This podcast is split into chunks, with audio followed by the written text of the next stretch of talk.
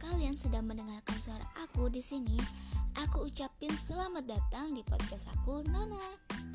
Podcast pertama ini aku mau cerita lepas aja ya untuk menghilangkan keboringan aku kali ini dan mengusir kesendirian kalian para jomblo yang mendengarkan podcast aku ini. Eits, jangan marah ya, karena aku juga jomblo kok. Tapi bukan berarti aku nggak laku ya karena belum ada aja nih yang serak di hati. Cialah.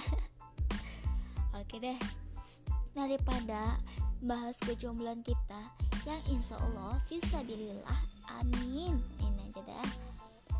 Daripada lama kita bahas kejombloan karena kali ini aku mau bahas seperti apa yang aku tulis di judul yang kalian lihat ya. Yaitu tanpa mereka hidup kita itu data bro Oke, mungkin dari judul ini kalian ada yang bingung apa sih maksudnya? Langsung aja ya, aku jelasin. Mereka yang aku maksud di sini yaitu orang-orang yang sangat suka mengurusi urusan orang lain. Orang seperti ini aku yakin banget 100% pasti ada di sekeliling kalian. Ya nggak sih? Ya dong. Ketika kita melakukan sesuatu, pasti ada aja yang ngurusin urusan kita. Seperti mereka komen e, inilah itulah nggak nggak apa nggak masuk lah nggak nggak nggak baik lah pokoknya mereka komen terus deh apa yang kita lakuin. Nah pasti kita kesel dong. Keselnya itu pasti pasti banget sama mereka kalau kita tingkatin ya uh, tingkat kes kekesalan kita sama mereka itu mungkin ada kali ya di tingkat dewa kalau kita tingkatkan. Nah kalau di film-film ami apa anime anime Jepang itu mungkin muka kita udah merah uh, karena nahan kesel tuh sampai ke, ke ubun-ubun merahnya tuh. Dan telinga kita nih udah keluarin asap kali ya kesan keselnya kita sama mereka. Nah aku mau cerita dulu tentang tetangga-tetangga aku ini tentang orang-orang yang sangat suka mengurusi urusan aku dan keluarga aku gitu. Kalian bayangin di rumah-rumah yang di dekat rumah aku itu jaraknya ya deket banget lah. Mungkin ada kalian cuma sekitar uh, lima langkahan udah sampai ke rumah tetangga sebelah gitu. Tapi bukan pacar lima langkah ya ini tetangga aku nanti kalian pikirin tentang pacar lagi kita nggak bahas pacar kali ini karena kita cuma fokus tentang orang-orang yang sangat suka mengurusi urusan orang lain oke okay?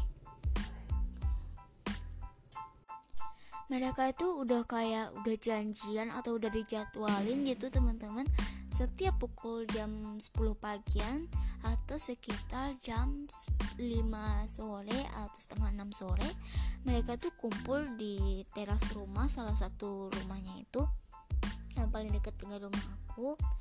Dan mereka mulai menggosip yang berawal dari aktivitas yang dari orang rumah sebelah lah sampai rumah belakang rumah aku lah terus sampai dan sampailah di rumah menggosip mereka itu menggosipkan rumah aku dan keluarga aku.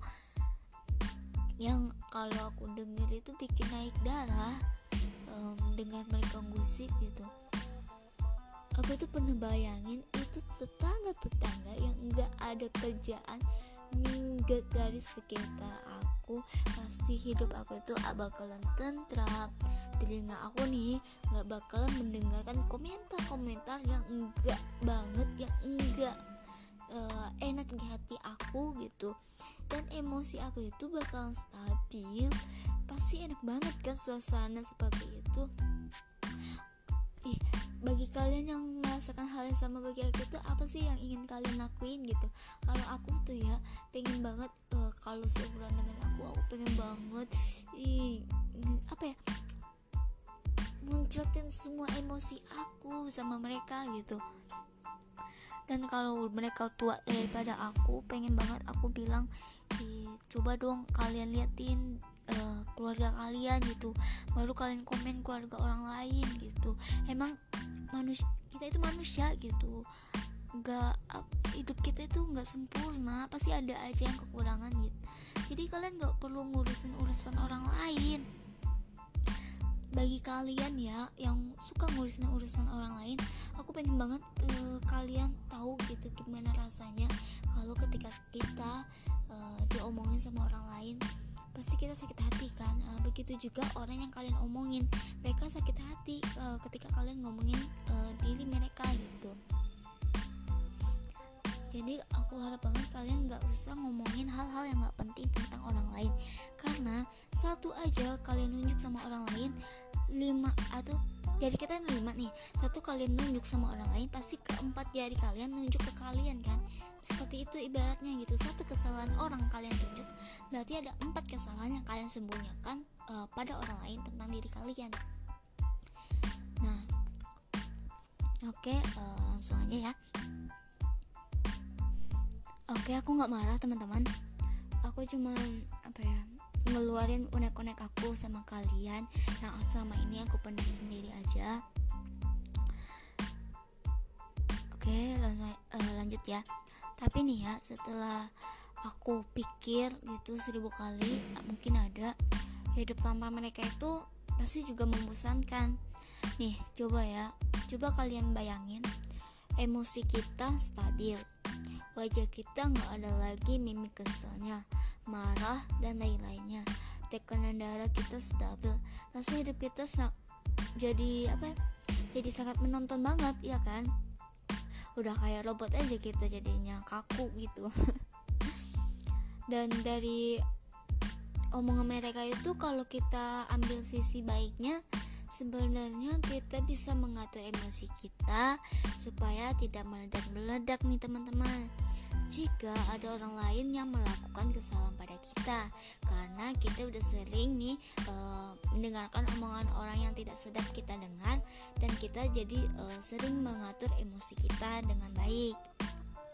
Dan mimik wajah kita jadi bervariasi nih teman-teman. Ada senang ada kesel ada marah dan lainnya dan mengajarkan kita bahwa di dunia ini ada yang namanya fake fresh dan juga kita dapat menjadikan omongan mereka yang enggak enak itu untuk menjadi motivasi kita dalam menggapai impian kita untuk membuktikan bahwa kita bisa sama mereka. Dari sini aku dapat kesimpulan bahwa uh, Allah Subhanahu wa taala itu sudah mengatur semuanya sangat baik dan rapi banget. Mulai dari hal menurut kita sepele sampai hal besar itu semua udah teratur banget uh, oleh Allah Subhanahu wa taala. Tinggal kita jalani aja dengan ikhlas dan berusaha sebaik-baiknya kita dan terakhir dari aku jangan lupa tersenyum ya teman-teman. Karena senyuman itu dapat mengurangi rasa kesedihan kita Kadar ke apa kadar beratnya beban yang kita bawa. Pokoknya senyum aja deh. Karena senyum itu kan merupakan uh, sedekah gitu. Jadi ketika orang uh, melihat uh, mengomongin kita Udah senyumin aja. Karena kita dapat pahala gitu karena kita udah sedekah senyum sama mereka Oke deh, segini aja dulu cerita lepas dari aku. Semoga kalian bisa mengambil hikmah dari cerita ini, yaitu jadikanlah omongan omongan-omongan orang yang merendahkan kalian menjadi motivasi kalian dalam menggapai impian kalian dan biarkan mereka di sisi kalian karena mereka akan menjadi orang-orang yang bertepuk tangan nantinya ketika kalian sudah berhasil. Oke, sampai ketemu di podcast aku selanjutnya. Sampai jumpa di podcast selanjutnya. Bye bye.